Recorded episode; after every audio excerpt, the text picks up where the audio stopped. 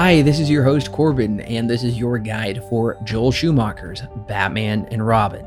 Now, I have reviewed the previous three Batman films, all of those are linked below. This is Joel Schumacher's sequel to his Batman Forever. Definitely check out my review for that film and your guide for that film. All of that is linked below because there is some weird things that happened between now and then, between those two films. So this will give you uh, some information on what went on, just just exactly what went so terribly wrong with this movie. Of course, no matter where you're listening, make sure to subscribe and leave us five stars. It's a great free way to help out the podcast. And of course, we have all kinds of other great content down below. Before we get into the making of the film, allow me to take you back to 1997 to remember the top movies released that year. They were Titanic, which would go on to win Best Picture and set some Oscars historical records. Good Will Hunting, another Oscar contender, won some as well. Princess Mononoke, Hercules, the Disney animated film, The Fifth Element, Scream 2, Starship Troopers, Alien Resurrection, George of the Jungle, a favorite of mine when I was a kid, Donnie Brasco, and for a bonus because I just saw this movie a couple months ago and I highly recommend you check it out, Romy and Michelle's High School Reunion. From that year, we have reviewed The Lost World, Jurassic Park, Men in Black, Air Force One, and most recently, Steel. You uh, you don't want to miss our review of Steel. That was uh, quite the doozy. And it's not that too far from the 4th of July, so go ahead and check out Air Force One. That's definitely a good review to listen to around this time. Links to those reviews are in the show notes below. If you'd like to reminisce more about the films of 97, then head over to letterboxd.com and make sure to follow me and Alan over there. Links to our, profiles are below. At the 71st Academy Awards, Best Picture went to Shakespeare in Love. So back in 1997, I would have been almost two and a half years old. Clearly too young to remember anything about this movie, but it did continue the tradition of maintaining a PG 13 despite being incredibly toyetic, incredibly geared towards children. It's four minutes longer than Batman Forever, but one minute shorter than Batman and Batman Returns. Now, just as of this recording, 16 days ago, it did celebrate its 25th anniversary. That kind of makes me feel old. I'm sure it makes some of you feel old as well. But yeah, it's a quarter of a century old. Batman and Robin. It's hard to believe it has been around for 25 years. It should come as no surprise, as most studios tend to do, when one film does well, especially when it's the third installment, which oftentimes doesn't do as well as the sequel to the first film. They went ahead and greenlit a fourth film because Batman Forever did better than they expected. Now, with the toy companies fully on board and Schumacher ready to fully lean into the camp, in large part due to studio mandate, according to Schumacher, WB pushed out their fourth Batman film just four days over two years since the third film, a pretty fast turnaround. On the small screen, Batman the Animated Series had enjoyed immense success since it had premiered a few months after Batman Returns hit theaters and ended a few months after Batman Forever came to cinemas. That doesn't mean its influence was over, though. In fact, part of Mr. Freeze's origin in this film is inspired by the episode Heart of Ice. I should also note this is technically Warner Brothers' fifth Batman movie to hit theaters in the 90s. And of course, you know, I'm counting Tim Burton's Batman from 1989. Because speaking of the animated series, it did actually get a theatrical release on Christmas Day of 1993. So, a little over a year after Batman Returns hit theaters. And what, what would that be? About a year and a half ish before Batman Forever would come out as well. So, it's about in between those films. It got a theatrical release to some pretty positive success. Nowadays, at least according to IMDb ratings, it has the highest rating of all four of these live action Batman movies I'm reviewing. But since it is not a part of this live action universe, it's its own thing. Don't get me wrong, I adore the animated series. I grew up watching it as a kid. I absolutely love it. I'm not reviewing Mask of the Phantasm right now for this series. Maybe someday down the road I will.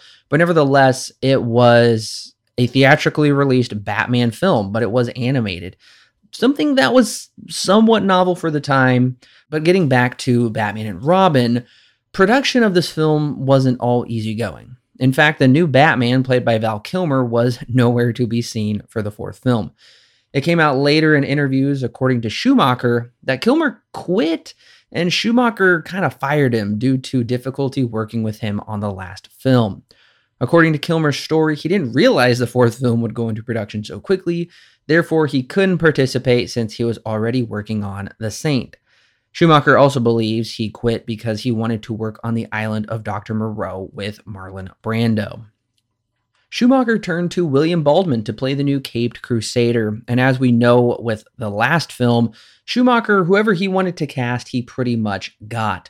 Also, David Duchovny from X Files fame was in the running, but ultimately George Clooney got the part. At the time, believe it or not, Clooney wasn't a huge movie star. He had a big role on the daytime TV show ER, and it was part of the shooting schedule that allowed him to film both at the same time. As for the rest of the cast, Ed Harris, Anthony Hopkins, and Patrick Stewart were considered for the role of Mr. Freeze before the script was rewritten to accommodate Arnold Schwarzenegger's casting. Schumacher decided that Mr. Freeze must be big and strong like he was chiseled out of a glacier. Uma Thurman was offered Poison Ivy, and Alicia Silverstone was the only actress offered the role of Batgirl. Now, I should note Alicia Silverstone had already quite a bit success with the film Clueless, which had come out about a year and a half prior to this one. It came out the same year as Batman Forever. That's why I always get confused whether she's in Batman Forever or not. And there is a blonde about halfway through the film that I'm always mixing up in my mind whether that's her or not. But she, that was kind of her breakout role, from what I understand. She would go on to do a lot more movies in the 90s. Um, she didn't do a whole lot big after this, but honestly, this is probably why she got cast as Batgirl, is because of her role in Clueless. Now, at a later time, many people on set came out saying it wasn't that great of an experience creating this film, especially Chris O'Donnell, aka Robin. He wasn't happy with the way his new suit turned out. He felt like the shooting of the third film was a much tighter experience. This one felt a little bit more sloppy and just off the cuff. Regardless, as you're going to see by scores, it really did show and with critics and audiences' reaction to this film. Now, aside from mass marketing toys to young children and collectors alike, Six Flags opened up tie in roller coaster rides, and Taco Bell featured a promotional campaign including collectible cups and a replica of the Batmobile as a grand prize. what a time to be alive. Now, this is the first film in the live action franchise that did not receive an Academy Award nomination. In fact, it received and won multiple Razzies. So, as for the Razzie Awards, Joel Schumacher was nominated for Best Director, but he did lose to Kevin Costner for The Postman, a movie I have started but have yet to finish. Um, it did was nominated for worst original song. The song "The End is the Beginning is the End," which of course is a horrible title. Uh, once again, lost out to "The Postman" for the entire song score, which is hilarious. It actually did not win Worst Picture. That dishonor went to The Postman as well. Uh, Anaconda, Fire Down Below, and Speed 2 Cruise Control, which have all been you know, runners up with this film as well. Were also nominated for Worst Picture that year, just in case you were curious. As far as the award Worst Reckless Disregard for Human Life and Public Property, Con Air won that film. Um, looks like the Lost World Jurassic Park was nominated as well. Now, worst remake or sequel went to Speed 2 Cruise Control film I never want to see. Um, the Lost World Jurassic Park was also nominated for that. Home Alone 3 got nominated as well. McHale's Navy was also in there. I believe that was an old TV show. Interestingly enough, George Clooney and Chris O'Donnell were nominated for Worst Screen Couple. Uh, that dishonor went to Double Team, Dennis Rodman, which I had no idea he was even in a movie, and Jean-Claude Van Damme. They were the winners for that award. Worst screenplay went to The Postman once again. Uh, Kiva Goldsman did not get it. Neither did David Koepp for Lost World. Dennis Rodman did win for Worst Supporting Actor. Uh, Arnold Schwarzenegger lost out on that, and Chris O'Donnell as well. They were nominated, uh, both were nominated in the same category. Finally, we get to the big winner. Worst supporting actress went to none other than Alicia Silverstone. She, uh, sadly, I guess, I don't know, maybe she deserves it. I have not rewatched the movie since I'm recording this. Um, but Uma Thurman was also nominated as well. Julia Louis-Dreyfus, Lost for Father's Day, Faye Dunaway, Albino Alligator, which sounds awful, and Mia Jovovich in The Fifth Element. Wow, she was she was nominated also. So, looking at the budget for the film, the biggest budget of the entire franchise, $125 million. That's a bonus 25 million from last time. Not to mention, I've heard uh, upwards of 100 million to maybe 150 million just for marketing purposes alone, which is crazy. It actually did 10 million worse than last film, 42.8 million dollars. Um, actually, the second lowest of the four film series. It was still number one at the box office opening weekend. It did beat out My Best Friend's Wedding. Uh, it actually doubled that film's opening weekend. My Best Friend's Wedding, $21.6 million. I enjoy that movie. I highly enjoy that movie. Check that one out. Um, that is a great Dermot Mulroney, Julia Roberts uh, rom com film.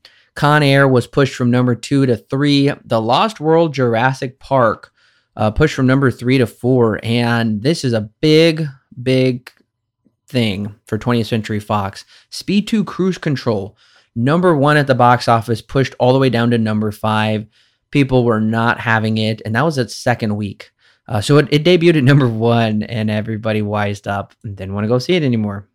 That was its only weekend in the sun, though, because the following weekend it dropped uh, to $15.7 million, lost 63.3% of its opening weekend gross. Uh, it came in at number three. So, what dethroned Batman and Robin? Well, a couple things, actually, which is kind of bizarre. The John Travolta Nicolas Cage thriller by Paramount Pictures Face Off came in at $23.3 million. Disney's Hercules actually was it had been in the box office for three weeks, um, but in last the week prior it was number eleven. My guess is it was a limited release. This was more of a wider release. It jumped all the way up to number two at the box office, grossing $21.4 million. And then, like I said, Batman and Robin coming in at number three. It just continued to slide it down from there in its third week. Came in at number five with $8 million. it was none other than Men in Black with a beefy $51 million, which is pretty shocking for this kind of independent property. But Will Smith was hot at the time. Tommy Lee Jones was coming off The Fugitive, I believe. That was around this time. I don't, yep, I'm pretty sure. So, nevertheless, Men in Black was huge. It knocked Face Off, Hercules, My Best Friend's Wedding, everything out of the park. Actually, My Best Friend's Wedding leapfrogged over Batman and Robin um, to become number four at the box office that opening that weekend. It did have the largest uh, theatrical distribution, 2,934 theaters for opening. Um, domestically, it would gross 107.3 million dollars. A actually the lowest of the franchise, a huge drop from last week's 184. And then, I mean, Batman the original was 251, just absolutely massive. Foreign markets, $130.8 million. Not as big of a drop. Um, actually, third highest, third lowest, however you want to look at it.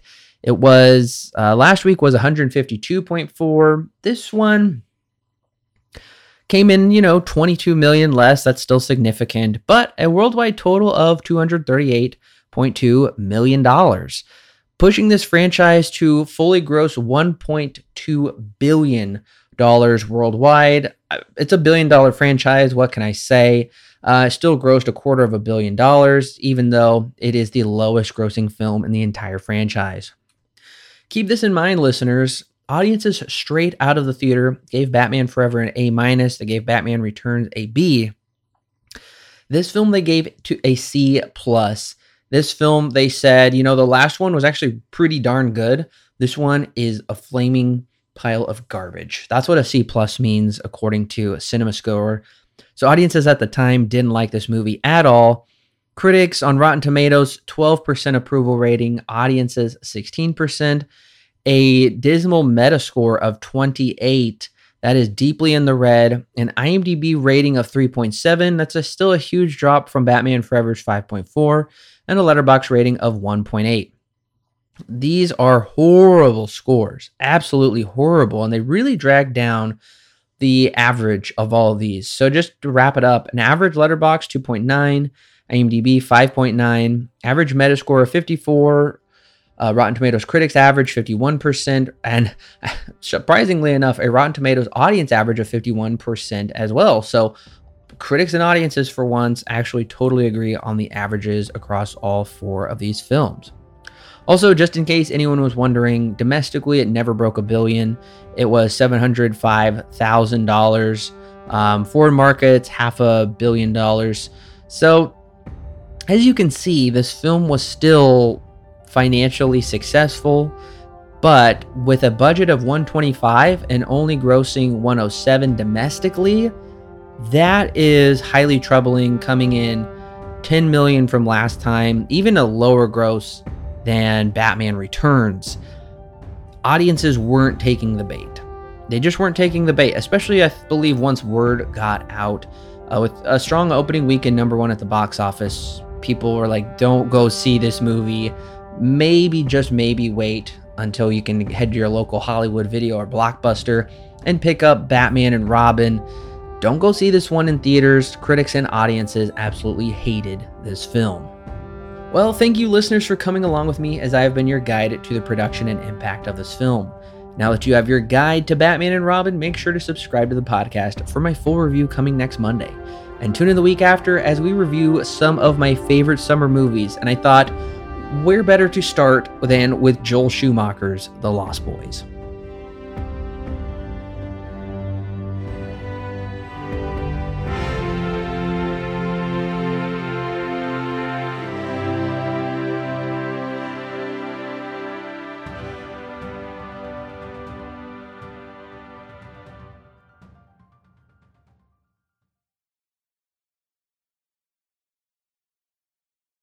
The Silver Screen Guide podcast is edited and produced by Alan and Corbin.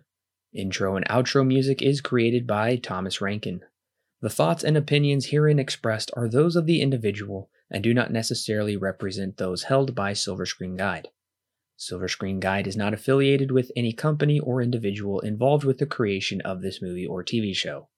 No portion of the podcast may be used without express written permission from Silver Screen Guide.